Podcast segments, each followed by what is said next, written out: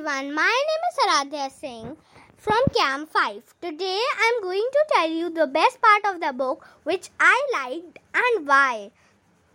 I liked the part uh, when Pippi went to her went to the circus. It was really cool. And she was asking Annika and Tommy every type of question. Like do we need money for this? Do we need money for singing or what? Anything.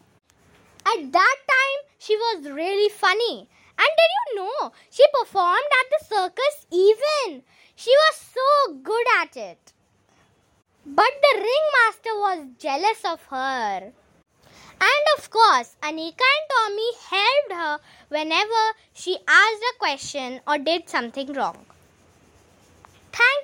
This was me, Aradhya Singh, and I was I was telling you the best part of the book for me and why.